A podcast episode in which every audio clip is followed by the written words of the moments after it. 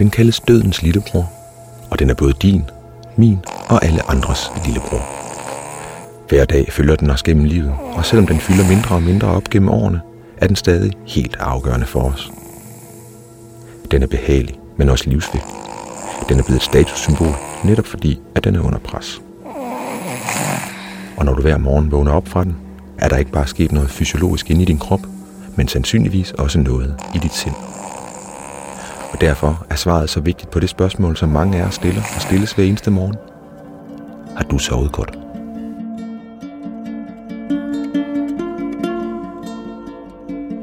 Velkommen til Tankelyn. Jeg hedder Mikkel Andreas Bæk, og du lytter til Københavns Universitets podcastrække om hele verden og om verdenerne i den. Velkommen til en verden af viden, og i dag en verden af søvn. Vi gør det alle sammen hver eneste dag, eller nok snarere hver eneste nat. Og gør vi det ikke, går det markant ud over vores livskvalitet.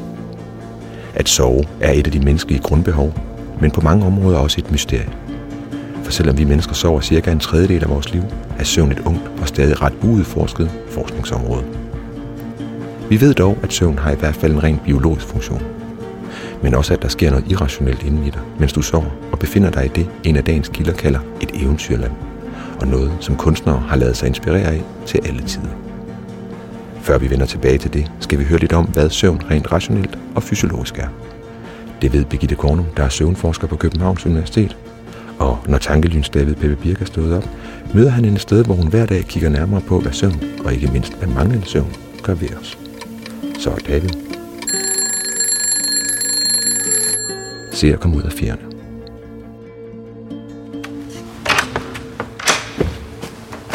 Her skal vi efterlade vores ting, og der er jo kun folk med kort, der kan komme ind, så de stiller bare tasker op. Jeg er på vej gennem slusen til et hemmeligt soveværelse. Derinde sover der hundredvis af mus. Jamen det her, det er omklædningen, og herefter lader du bare dine sko. Jeg skal lige have den der lidt bedre ned over dine bøffer der. Ja, vi er på vej ind i Birgitte Kornums søvnlaboratorium. Så dækker den lidt bedre der. Prøv hovedbånd på. Jeg tror, det er okay. Tak. Og derinde, der skal man være fuldstændig ren. Sko, hvad er vi ude i nu? Jeg tager derop 47-48. Det betyder blandt andet, at jeg skal for første gang i mit liv iføre mig Crocs. Kan du nå? Det kan jeg tro. Tak. Så får jeg dem på. Så er der sluse, så kan vi lige ind her. Altså, man kan jo ikke undgå, når man bevæger sig rundt i verden og møde steder, hvor der er vilde dyr. Nej, det var det. Så derfor så, vi regner med, at folk går i bad i løbet af, du ved, almindelige dage. Du har sikkert været i bad her til morgen. Ja. Nu går du ind. Nu går jeg ind og stiller mig her. Og når, når der er gået 30 sekunder der på panelet, så kan du gå videre. Nu er jeg helt alene. Og det er en interessant oplevelse, det her. Føles som at sidde ude på en vinge af en flyvemaskine, forestiller jeg mig. Og meget hvidt herinde, der er huller i væggen over det hele. Og der er 2 glasdøre. Det her er musestanden, hvor vores forsøgsdyr går, og du kan se, der er racks, eller sådan reoler med musebuer. Nogle af de her mus, de har en eller anden særlig genetisk sammensætning, som er rigtig vigtig for vores forskning, så derfor så avler vi for at blive ved med at have nogle af den særlige type mus.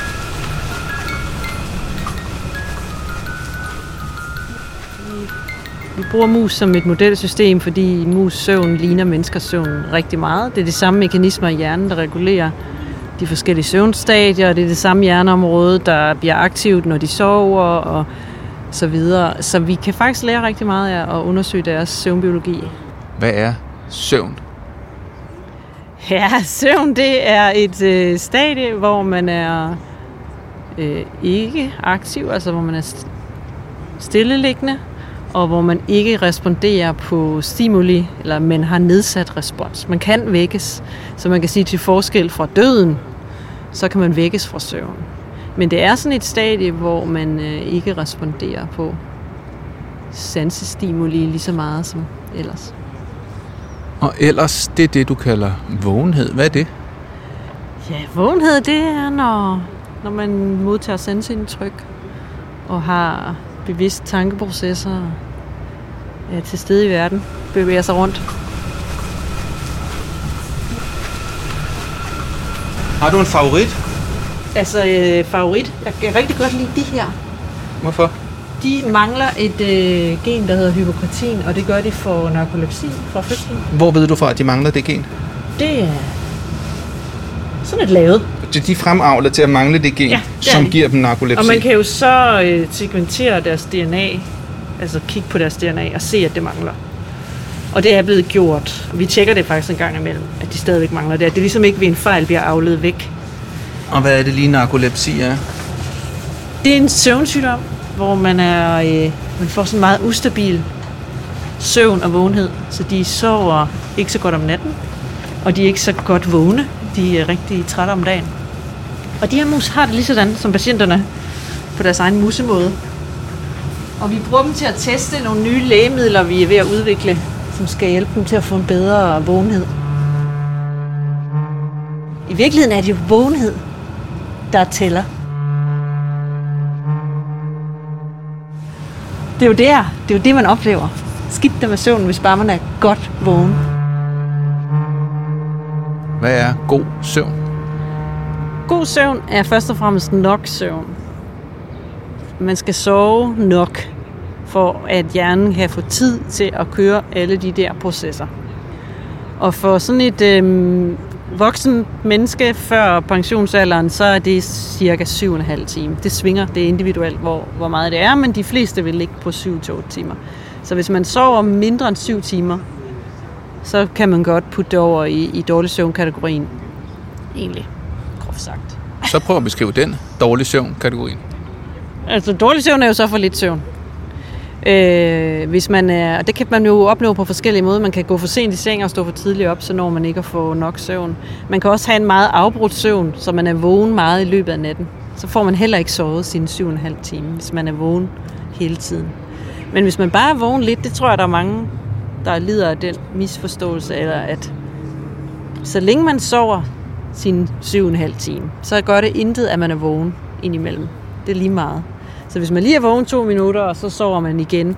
Så hvis det ligesom samlet set bygger sig op til 7,5 timer, så er det lige meget, hvor mange gange man har været vågen. Men det er klart, at hvis man har været vågen 3 timer, så kan det være rigtig svært at få sovet 7,5 timer. Så skal man ligge meget længe i sin seng for at opnå det.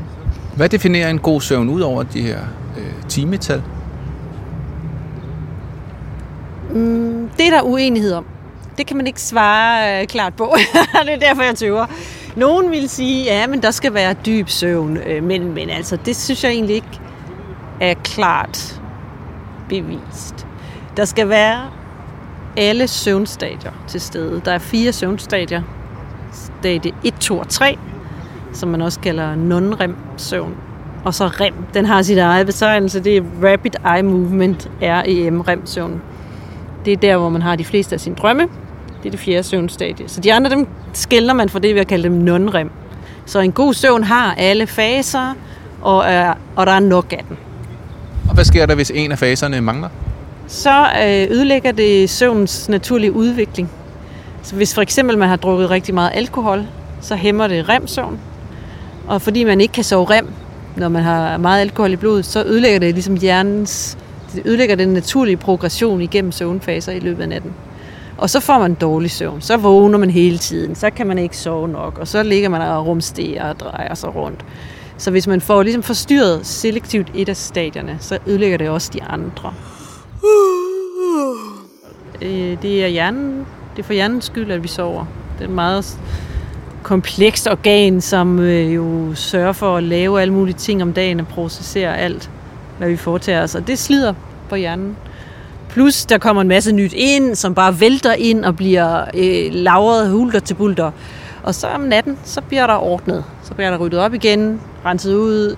Alt det nye input bliver lagt ind de rigtige steder, bliver kodet ind, hvor det passer ind. Og så der foregår faktisk rigtig mange forskellige processer. Man begynder at forstå en hel del af det, men der er selvfølgelig også meget, vi ikke forstår endnu. Søvn er egentlig et forholdsvis ungt forskningsfelt. Hvordan kan det være? Er det først noget videnskab, man begyndte at interessere sig for nylig? Er det et ungt forskningsfelt? Ja, i forhold til andre typer sygdomme eller andre organer, altså så søvn har egentlig ikke rigtig været regnet for noget. Det er først op i 1900-tallet, man overhovedet indså, at der var noget aktivt under søvn. Altså sådan biologisk aktivt, kan man sige. Drømme, det går jo langt tilbage, at man har interesseret sig for drømme, det er ligesom en ting for sig. Men hjernen som sådan, at man havde nogle biologiske processer, der regulerer søvn, og de overhovedet kan have nogen som helst interessant betydning. Det har man først indset langt op i 1900-tallet. Og det var ikke særlig populært at forske i søvn, det blev ikke anset for noget. Men det synes jeg er skiftet, jeg synes det er blevet meget mere accepteret, og det bliver set som et fag på linje med andre videnskaber, altså søvnforskning. Den hjerne, der har sovet fin, normal søvn, den er blevet organiseret og er klar til en ny dag. Den er i stand til at foretage alle de beregninger, den skal kunne foretage, og den kan modtage nyt sanseinput, forstå det rigtigt, fornuften fungerer, man kan holde fokus, og koncentrationsevnen fungerer. Hvis man har sovet for lidt, så ryger de der ting, så hjernen er ligesom ikke klar til det. Der er stadig en masse rod for dagen før, og man kan ikke holde fokus længe nok, man taber tråden, man mister interessen, man bliver sur og vred og ked af det. Og, altså det man kan ligesom ikke være i det gode stadie så længe ad gangen, hvis man ikke har sovet nok. Søvn er et ret kompliceret fænomen, eller det er reguleret af nogle ret komplicerede processer, som skal komme på de rigtige tidspunkter, i en rigtig rækkefølge, tilpas mængde.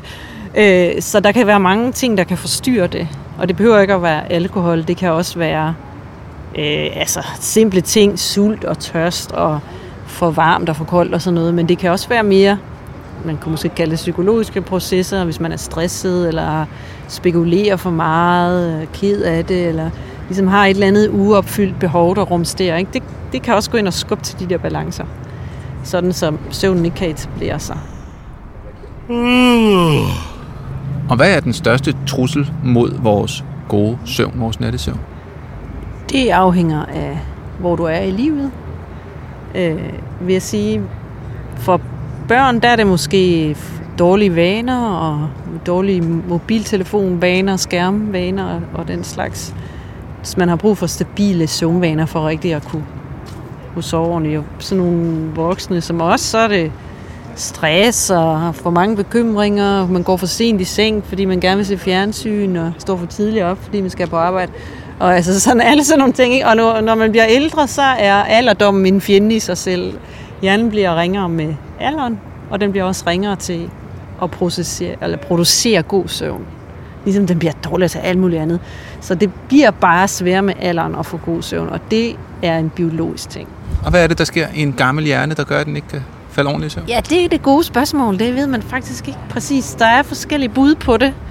Der ændrer sig nogle signalstoffer, bliver ikke udskilt med samme hastighed. Nogle receptorer bliver nedreguleret. Altså man har sådan nogle bud på, hvad der er, der sker. Men det er ikke sådan 100% afklaret egentlig, hvad det er. Der er nogen, der vil mene, at det måske kan være sådan en ophobning af affaldsstoffer, hvis man sover. Hvis man ligesom ikke får renset hjernen i løbet af et helt liv, så efterhånden så vil der alligevel ophobe sig lidt, selvom man måske har sovet meget godt det meste af tiden. Og alle sådan nogle ting. Der er et slid på hjernen med alle de år, den skal fungere, ikke? Der findes nogle forskellige filtre, man kan sætte på sin telefon eller på sin skærm, som i hvert fald fortæller mig, at så får jeg en bedre søvn. Er der noget om det? Ja, det er rigtigt. Søvn reguleres af lyset, af døgnrytmen, sådan at man er mere træt, når det er mørkt. Og den måde hjernen ved, om det er mørkt, det er ved, at der går lys ind i øjnene og rammer nogle særlige celler derinde. Ikke dem, man ser med nogle andre. Og det er deres opgave, det er at signalere ind til hjernens ur, om det er lyst eller mørkt.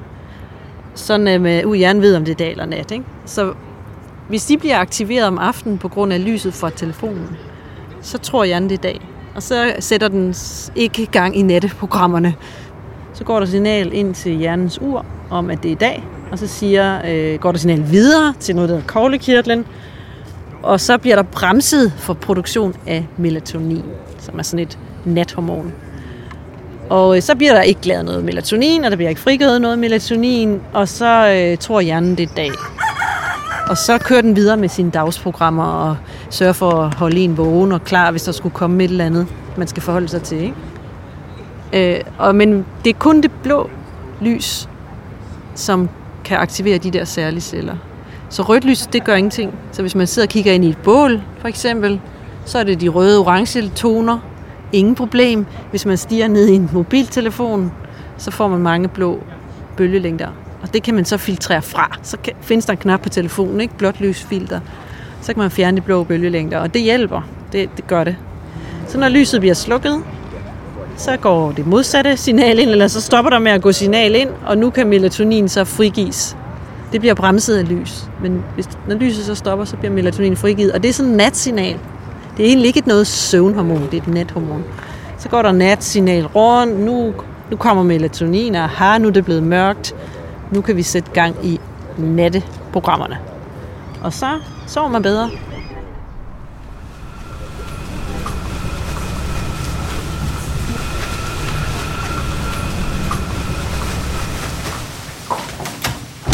Ellers er det her jo en forholdsvis lille dyrestald, og der er ikke andet, der også rotter, men der er ikke andre arter.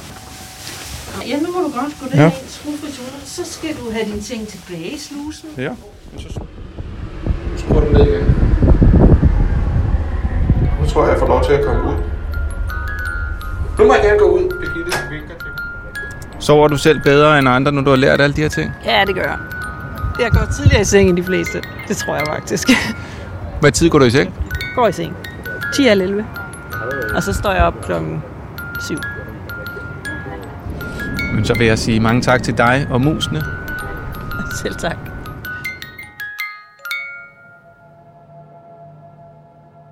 Søvnen er altså en slags vaskemaskine, der renser din hjerne.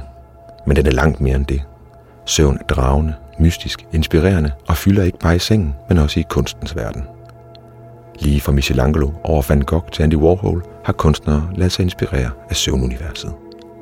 Men hvorfor fylder søvnen så meget i det vågne livs kreativitet? Det ved kunsthistoriker Malene Westh Hansen fra Københavns Universitet. David Peppe Birk møder hende under dynen. Lige når man kommer ind, ser man, at der er en slags stråhytte, der er en anden form, der er en igloa-form som luftpostkonvolutter. I midten er der en vældig spiralophængt gardin, et gardintelt bundet fast til jorden i store kalkstenstykker. Og ned bag i rummet, hvor vi er nu, er der ophængt fra træspær i loftet nogle dundyner, sammensyede dundyner, der svæver i luften som skyer, som drivende skyer. Og når man kommer lidt tættere på, kan man se, at det ikke er helt almindelige dyner, selvom det er helt almindelige dyner, men de er syet sammen på forskellige måder, så de antager forskellige former, og man kan ane, og jeg ved det, fordi jeg har set dynerne været brugt også i en performance, at de kan bruges som tøj, som kjoler, som frakker, hvor de kan spændes fast på kroppene, så man kan bevæge sig rundt med sin egen dyne. Hvor er vi henne, Malene? På Copenhagen Contemporary, som er en stor kunsthal i København på Refshaleøen. Og vi er gået op på første sal, hvor der er en meget stor hal med en installation af den danske kunstner Lilibeth Cuenca Rasmussen. Jeg har spurgt dig, om du vil vise os et sted, der handler om søvn i kunsten, eller symboliserer søvn i kunsten. Du har valgt, at vi skal sidde lige her under de her dyner. Hvorfor har du valgt det? Jeg har valgt dyneværket her, eller Fata Morgana hedder det, altså drømmesyn eller fesyn. Jo ikke i modsætning til de fleste værker i vestlig kunsthistorie, man kan sige, der viser man en sovende krop, det sovende menneske. Og her er ingen mennesker, her er ingen kroppe, men der er dyner, som vi i hvert fald i vores del af verden forbinder med søvn og tryghed. Et trygt rum, man kan sove i, et intimt rum, man kan finde ro og fred i.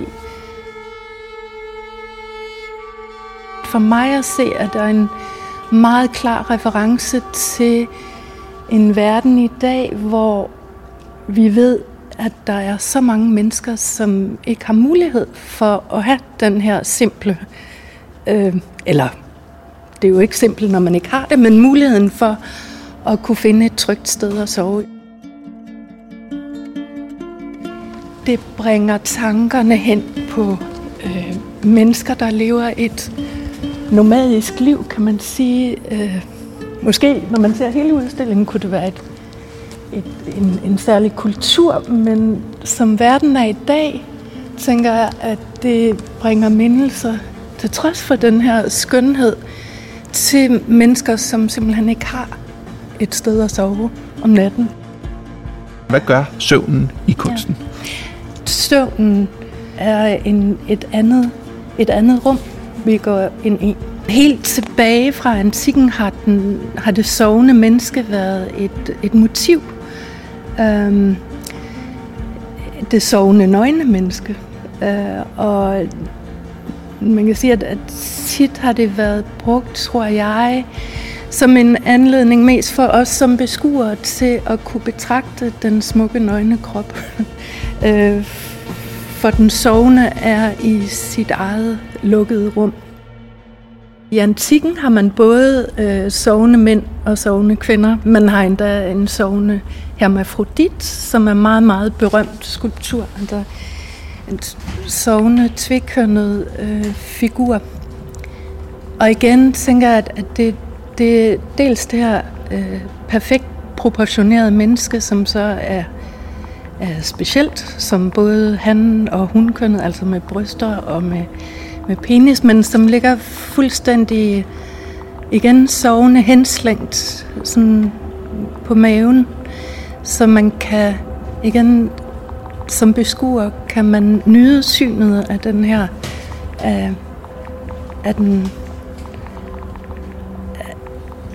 af kroppen.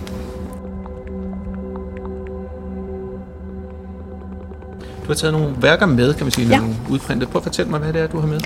Jamen, det ene, jeg har med her, det er helt typisk renæssancemaleri her af Giorgione, den sovende Venus. Og hvornår er det med? Det er omkring 1500.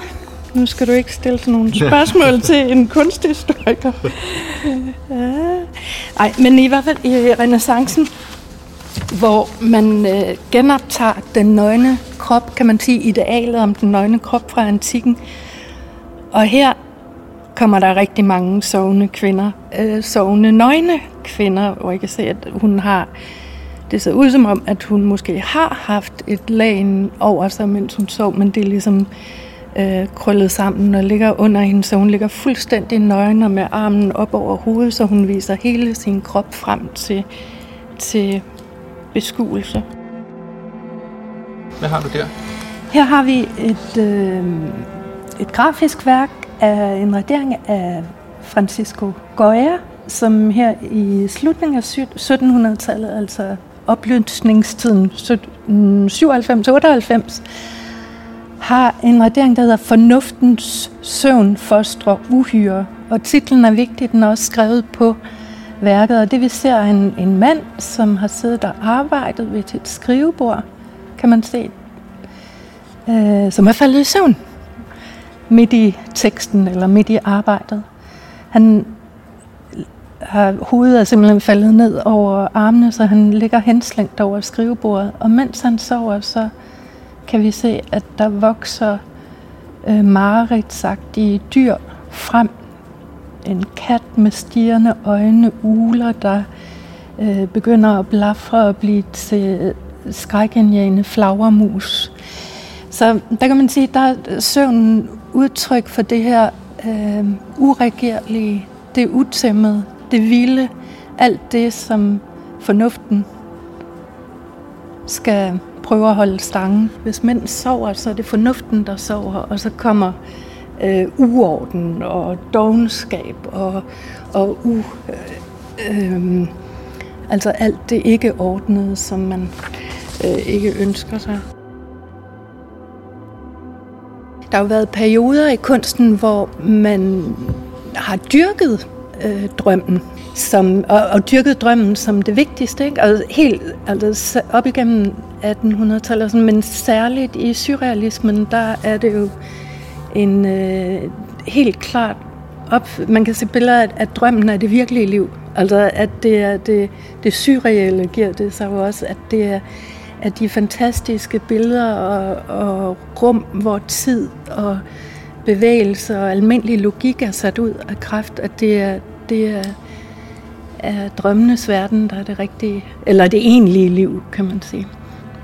Der er nogen, der mener, at i løbet af 1800-tallet kommer der et særligt fokus på søvn, eller på, hvad skal man sige, de lukkede øjne, og det ser man typisk som sammenhæng med, at man i det hele taget begynder at interessere sig for psyken. Altså, hvad er det, der foregår i underbevidstheden? Ikke? Hvad er det, det underbevidste og med Freud og alt det her, der så vokser frem og bliver til drømmetydning også, og surrealismen, som jo dyrker drømmen som det væsentligste. Hvorfor fylder søvn, som den gør i kunsten, i kunsthistorien? Man kan sige, at søvn er jo fuldstændig basalt, elementært, universelt. Alle mennesker skal sove. Så det, tænker jeg, er jo helt klart en drivkraft for kunstnere gennem århundreder til at beskæftige sig med det motiv.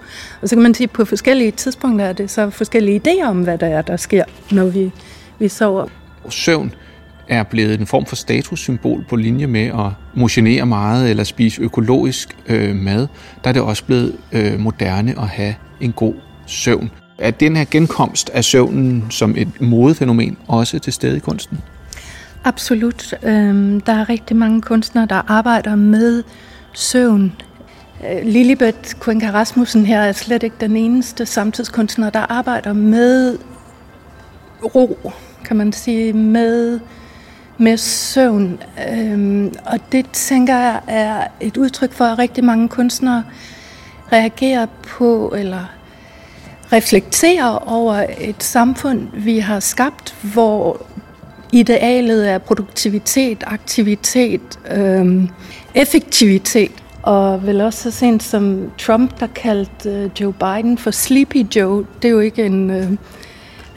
ikke en ros at være søvnig i vores kultur. Man skal være aktiv og ydende hele tiden. Det er blevet en særlig luksus at kunne finde ro i sit liv, at kunne slappe af, kunne finde hvile, kunne trække sig tilbage.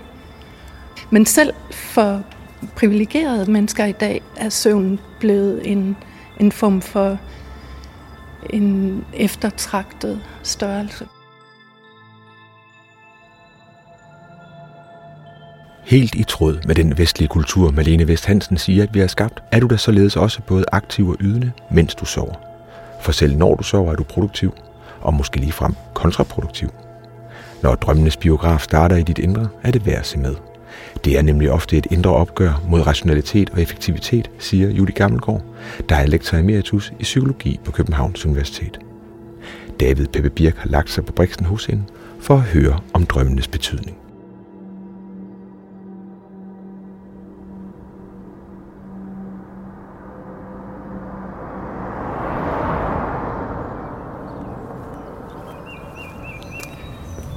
Ja, jeg er taget til Gammel Holte, et sted, der ligger lidt nord for København.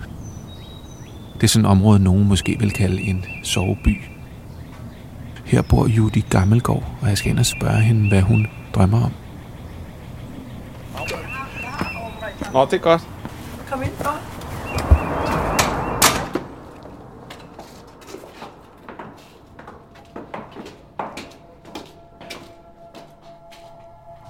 Vi er i mit arbejdsrum, og arbejdsrum i den forstand, at her har jeg dels en briks, hvor jeg har og især har haft klienter og analysanter. Så den briks, du sidder på lige nu, har der ligget patienter og fortalt om deres drømme? I årevis. I sådan cirka 30 år.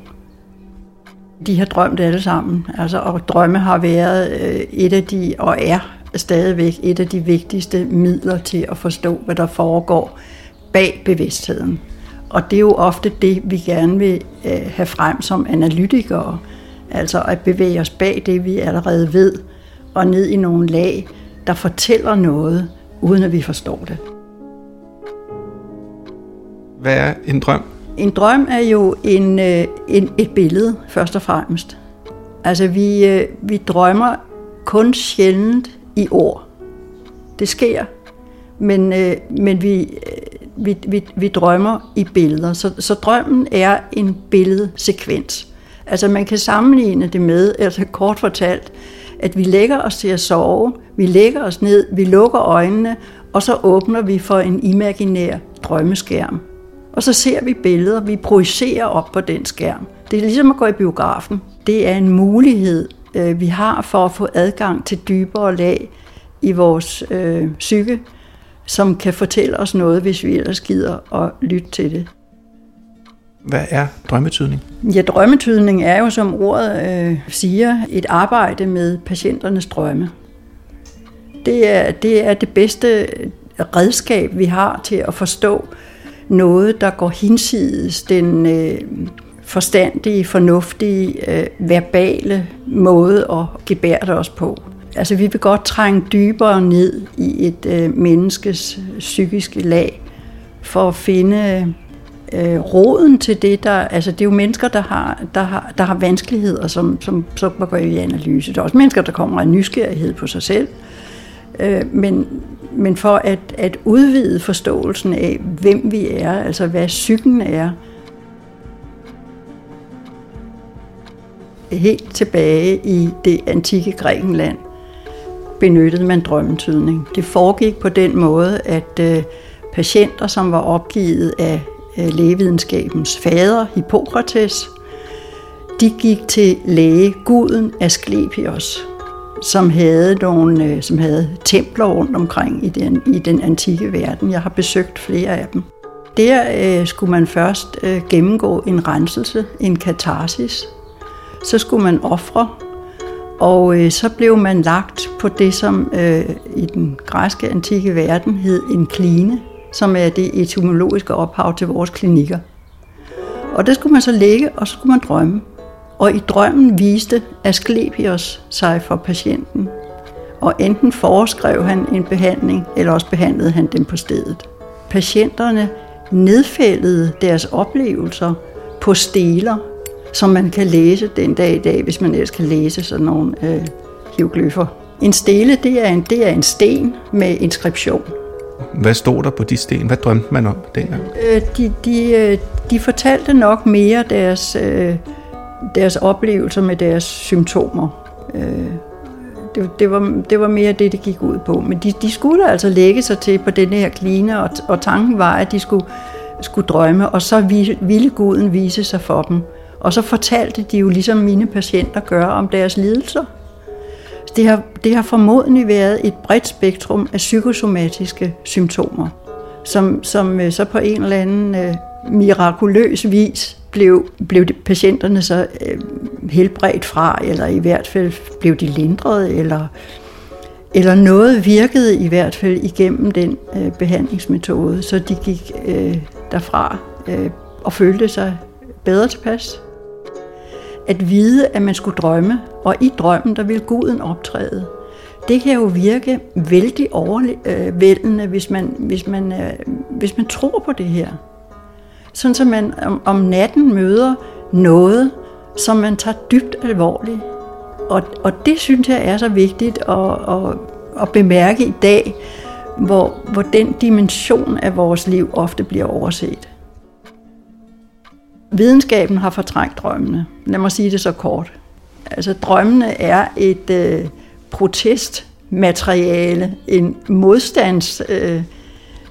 en revolutionær modstandskraft mod rationaliteten.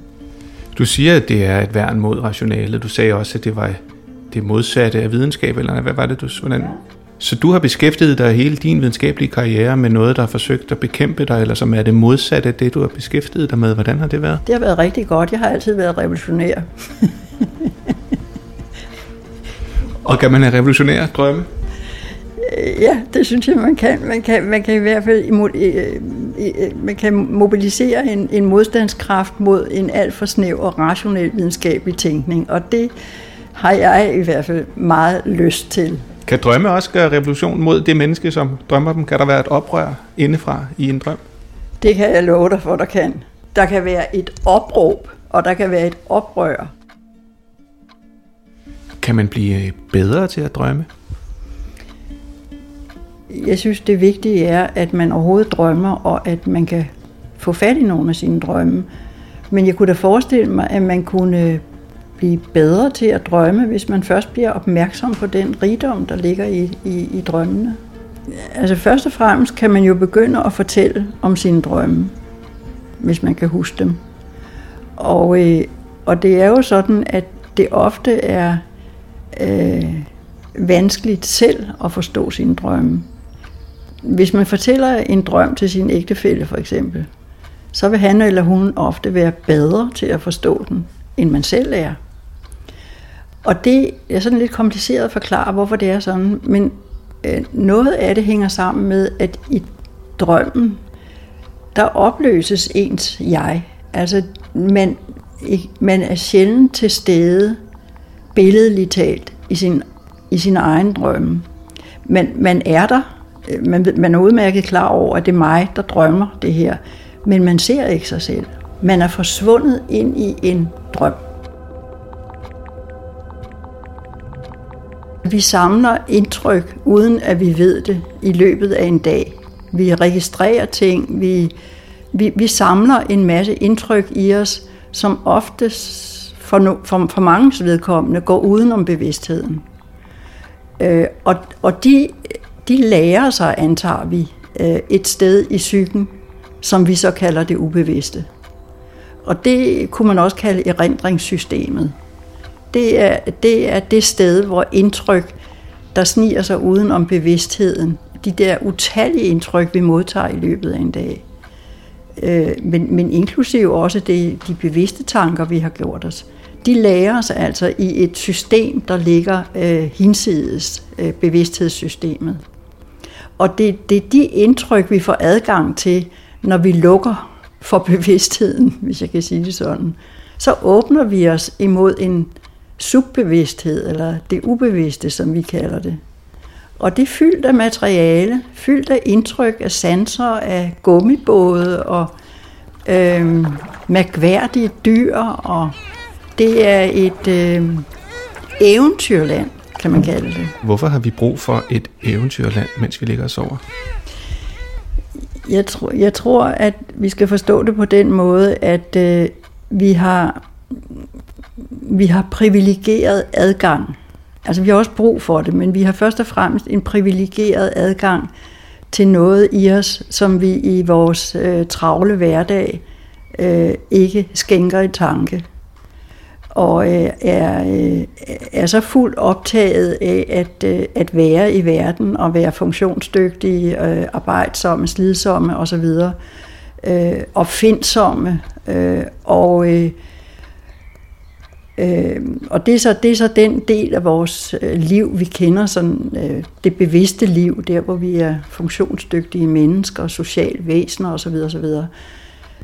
Men vi har også brug for et andet sted, som er tilgængelig, som er umiddelbart tilgængelig for et hvert barn.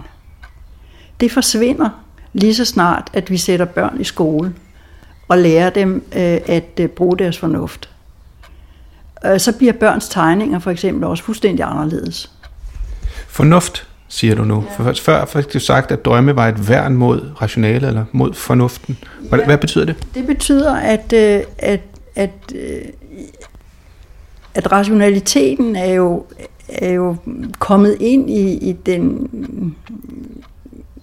i den civilisationshistorie, vi har gennemlevet fra Descartes' tid, og hvor fornuftens primat blev understreget i den grad. Vi er fornuftsvæsener. Og det psykoanalysen insisterer på, ja, det, og det er godt, at vi er det, og det er alle de fremskridt, vi har gjort osv. Men vi er også irrationelle væsener. Vi har også en anden side, og den side bliver der åbnet for. Hvor får vi alle de der brikker og billeder og sådan noget? Eller hvad bruger vi dem til? Vi bruger dem til at tænke på en anden måde. Vi bruger dem til at skabe billeder, som vi kan forstå på en anden måde, som vi skal forstå på en anden måde, end vi forstår sprog. Så vi har adgang til en billeddannende instans i os, som langt overgår, hvad vi kan beskrive med ord. Og hvis vi er så heldige og lykkelige at få adgang til den verden, så kan vi jo opleve os selv som børn igen. Det er en hensigtsmæssighed, der er skabt i os. Altså at vi har et rum i os, hvor vi har mulighed for at gøre noget helt andet, end det vi ellers gør. Og hvis ikke vi havde det rum, som vi kunne betjene os af, så ville kreativitet, inspiration, fantasi, leg, kultur, kunst være minimeret. Det er derfor, jeg siger, at det rum er en modstandskraft mod rationaliteten. Det er noget ganske andet, og lærer vi at udnytte det og gøre brug af det, så vil det kunne virke som en enorm inspirationskilde, hvad det jo også har gjort for mange kunstnere og forfattere. Hvad drømmer du om for tiden? For mange år siden, ustandsligt drømte jeg om paraplyer. Så tænkte jeg, nu bliver de udlagt som penissymboler af mine analytikere, men det blev de ikke. Ja, det var en kombination af rigtig, rigtig mange ting, som blev vejledende. Det er blandt andet også min maskulinitet, min potens. Ingen tvivl om det. Drømmer du stadig om paraplyer? Nej. Jeg har fået det så godt integreret i mig, at jeg godt tør at være mand samtidig med, at jeg er kvinde.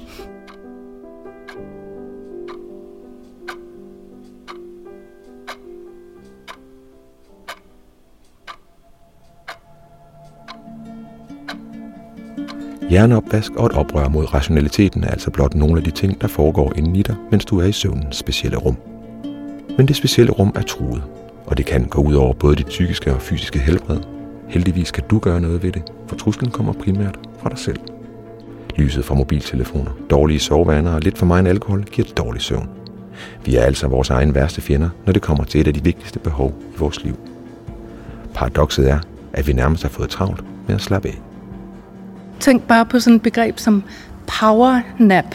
Altså vi har en kultur, som priser det aktive menneske og har meget svært med det afslappede menneske, det passive menneske. Det jo mere effektivt, jo bedre menneske.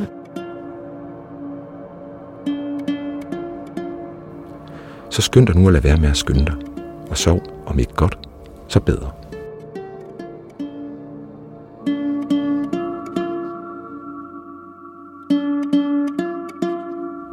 Du har lyttet til Københavns Universitets podcast Tankelyn. Tak til dagens gæster Birgitte Kornum, Malene Westh Hansen og Julie Gammelgaard for at gøre os klogere på søvn.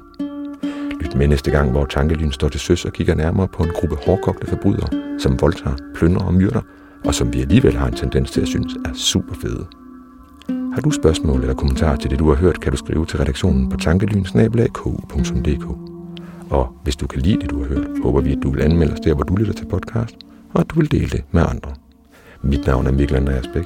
Musikken er lavet af Hestrup, Tyborg og Sørensen. Reporteren i marken er David Peppe Birk, og han og jeg har sammen skrevet, tilrettelagt og produceret Tankelyn i samarbejde med Københavns Universitet. Tak fordi du lyttede med.